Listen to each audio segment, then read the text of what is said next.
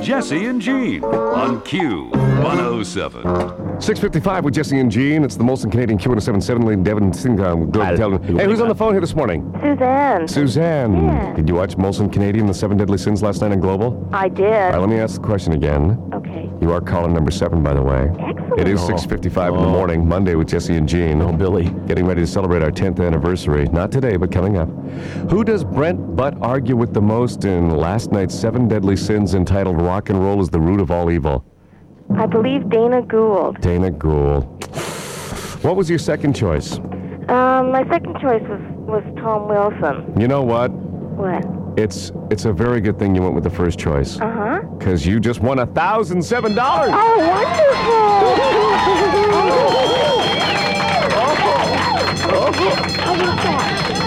Say, Suzanne, what are you going to do with all of that money?